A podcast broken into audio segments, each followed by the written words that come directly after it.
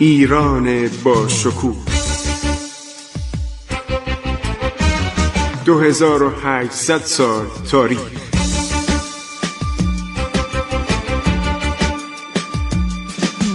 عبور از تاریخ.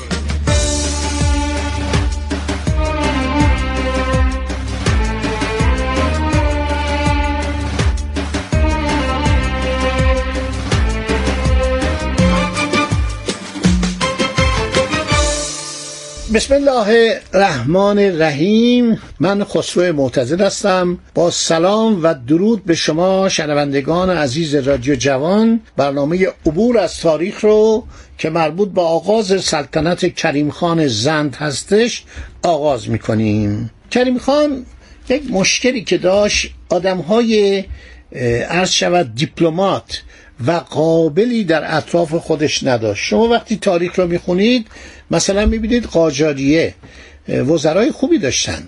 مثلا میرزا ابراهیم خان اعتماد و دوله کلانتر شیراز یک وزیر لایقی بوده. یا میرزا شفیع مازندرانی یا از همه معروفتر میرزا ایسا قائم مقام که وزیر عباس میرزا بوده. همینطور در دوران سایر پادشاهان قاجار البته محمد شاه جنایتی کرد که قائم مقام فرانی رو میرزا ابوالقاسم قائم مقام فرانی رو کشت. بعد از نه ماه عرض شود صدارت. ولی نگاه کنید مثلا امیر کبیر حدود چهار سال صدر بوده. چه آدم لایقی است چه آدم عرض شود که وطن پرستی است چه آدم صاحب درایت و فراست و لیاقتی است که چهره ایران رو عوض می‌کنه. باز هم در میان وزرای قاجاریه مثلا میرزا حسین خان مشیر الدوله قزوینی که سپه سالار اعظم صدر اعظم وزیر خارجه بوده و همینطور در دوره های قبل نادرشاه وزیری نداشته. چون اون میرزا مهدی خان استرابادی در حقیقت منشیش بوده. وزیر لایقی نداشته. ولی معمولا وزرا عرض شود که نقش مهمی در اداره مملکت داشتن. متاسفانه کریم خان زند یک سیاستمدار پخته که در خدمتش باشه نداشت. و این قوانین برادراش دو تا برادرش که حالا اسم خواهم برد و همینطور برادرزاده هاش همه آدم های شروری بودن جاه طلب بودن مجال به همدیگه نمی‌دادن و بیرحمم بودن. برای رسیدن به تاج و تخت بیرحم بودن کما که دو تا فرزند کریم خان رو کور کردن. دو تا فرزندی که کریم خان داشت و قرار بود اینا شهریار بشن بعد از او و توام با هم سلطنت کنن. این دوتا جوان گرفتن کور کردن و چه بلاهایی سر اینا آوردن. به هم هم رم نمی کردن که حالا خواهم گفت.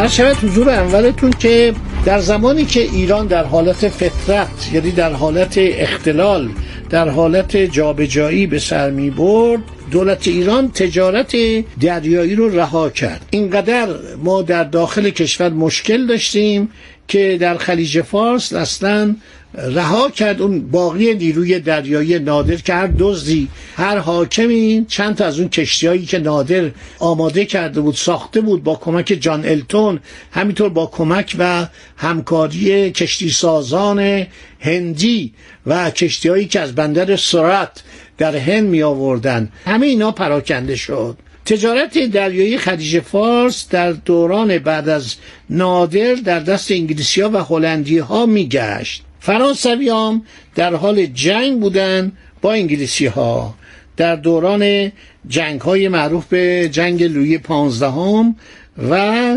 جانشینان او که اینا همیشه در حال جنگ بودن در 15 اکتبر 1759 برابر محرم سال 1173 نیروی دریایی فرانسه با چهار کشتی به بندر عباس آمدند دارالتجاره انگلیسی ها را گلوله ریز کردند. پس از سوزاندن امارت و قارت اشیا و اقامتی پانزده روزه از آنجا رفتن. کتابی است به نام خلیج فارس در اصل استعمار ر وادولا. وادولا کنسول بوده در زمان جنگ اول جهانی. استاد شفیع جوادین رو ترجمه کرده. کتاب خیلی خوبیه که درباره این حمله فرانسویا به بندر عباس شروع مفصلی نوشته. چهار سال بعد از این سال 1173 تقریبا سالهای اول سلطنت کریم خان زنده انگلیسی ها مرکز تجارتی خودشونو از بندر عباس شود که منتقل کردن به کجا؟ منتقل کردن به بسره برای اینکه بسره حداقل امنیتی داشت. هلندیام دارالتجاره خودشونو از ایران به خاک عثمانی شود انتقال دادن. و صدمه بزرگی به تجارت خارجی ایران وارد شد. کریم خان برای تلافی این حال انگلیسی ها را در سال 1177 به بوشهر برگردان و به موجب فرمانی عرض شود که نمایندگان کمپانی هند شرقی انگلیس هند شرقی انگلیس اسم مخففش بود آیک به هلندیا می‌گفتن واک اینا رو یاد بگیرید. جالبه. عرض شود که قرار شد که انگلیسی ها تجارتخانه خود را در بوشهر افتتاح کنند تا سال 1183 هجری قمری در آنجا بودند. در آن تاریخ به علت داخلی میرن به بصره.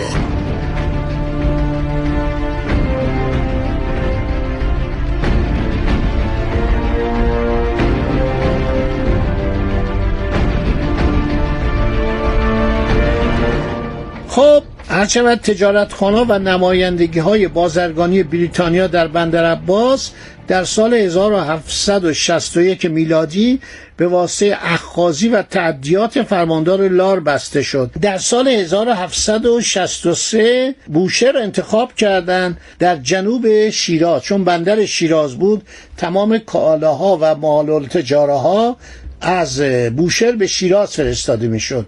یا از شیراز به بوشهر فرستاده می‌شد بندر بوشهر رو نادرشاه آباد کرد. بهش هم می‌گفتن بندر ابوشهر. و مرکز نیروی دریایی نادر بوده. مثل که در زمان داریوش هم نیروی دریایی که ما در خلیج فارس داشتیم مرکزش در تاوکا بوده. تاوکا همون بوشهر عرض شود که نادر اونجا رو پایگاه دریایی خودش کرد و مرکز کارخانه های کشتی سازی کریم خان خیلی مایل بود که تجارت بریتانیا رو دوباره رواج بده. و فرمان او که نسخه ای از آن در کتاب سایکس اومده کاملا شرایط مساعدی رو برای تجارت بریتانیا داره. این امتیازنامه ای که کریم خان میده حقوق و امتیازات مختلفی رو به انگلیسی ها اعطا می‌کنه و به آنها اجازه میده که در بوشهر نمایندگی بازرگانی خود را در سال 1763 میلادی افتتاح کنند. همون اوایل سلطنت کریم خانه. و در خلیج فارس به بازرگانی مشغول بشن. صورتش خیلی مفصل تقریبا یه نوع کاپیتولاسیون عرض شود کریم خان به اینها به این انگلیسی ها میده.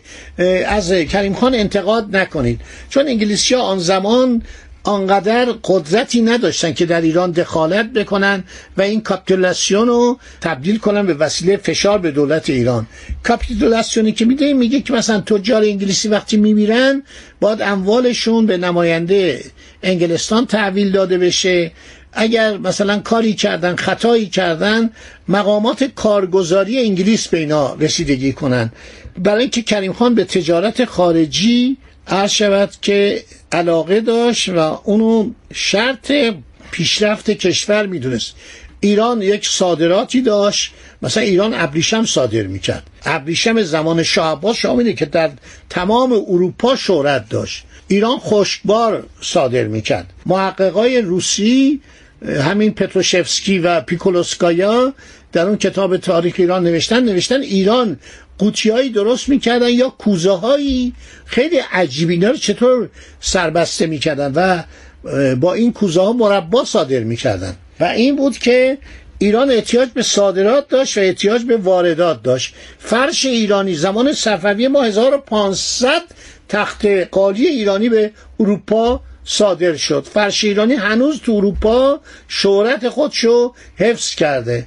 در خیلی از به اصطلاح کشورهای دنیا قالی ایران هست. یک سفیری آمریکا داشته در ایران به نام جورج آلن. و این وقتی که سفیر ایران بود در ایران بود سال 25 و 26 اوایل 27 از ایران رفت.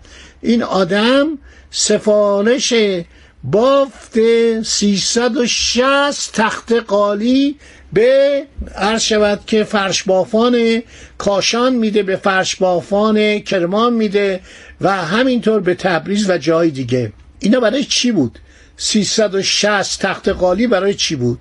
شاک موقعی که میره آمریکا بهش خبر میدن. یک ساختمانی نزدیک کاخ سفید هست که این برای پذیرایی از به اصطلاح مهمانانی است که به آمریکا میان. مهمانان عالی قدر وقتی که شاه میره به آمریکا میبرنش به اون به اصطلاح کاخ نزدیک کاخ سفید برای مهمانا.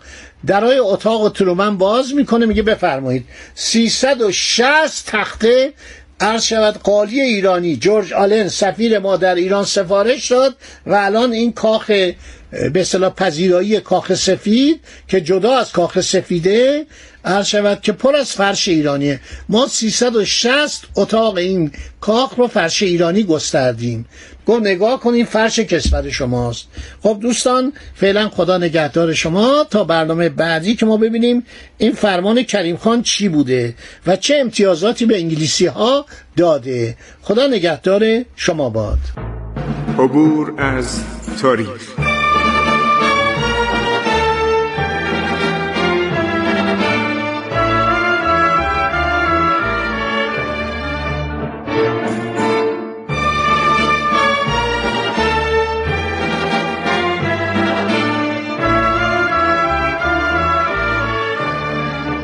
ایران با شکوه. 2800 سال تاریخ. سرگذشت ایران ما به روایت خسرو معتزد.